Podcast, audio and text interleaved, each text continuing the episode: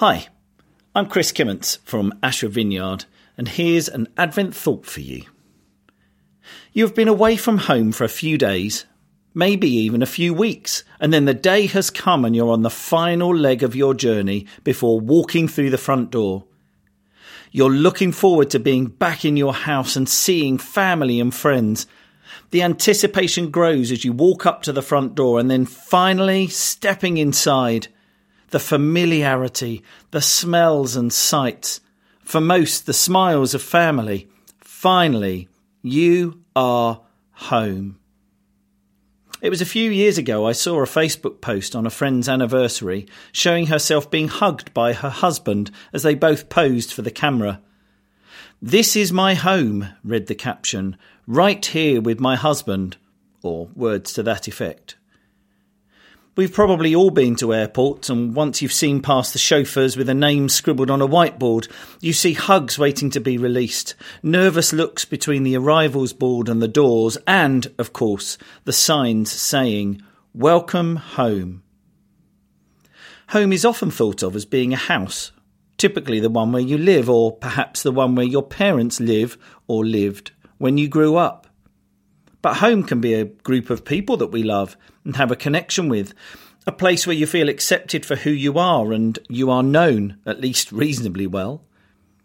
Relationships where there is history, shared memories, and the inevitable laughter at people's responses to life's curveballs.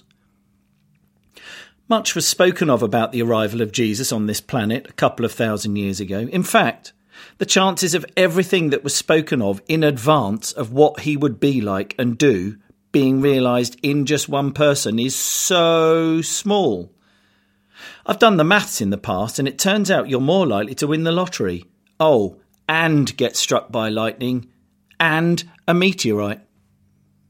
Jesus' arrival was planned out meticulously as heaven hatched a plan to launch a rescue mission 007 style.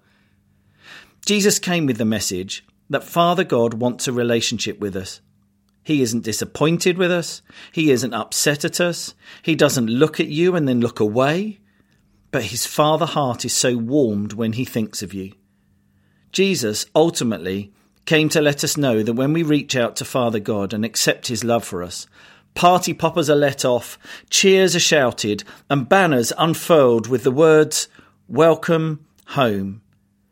Christmas happened to let people know that Father God can be our home, where we are known, loved, cherished, believed in, and where great adventures await.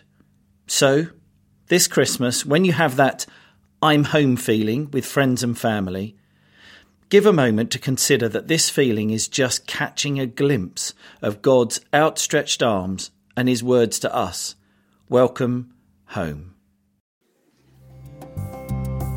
Thanks for listening to our podcast today, and we hope you enjoyed it. For more information, visit ashfordvineyard.org or maybe drop into something if you're nearby. In the meantime, have a great week and know just how loved you are.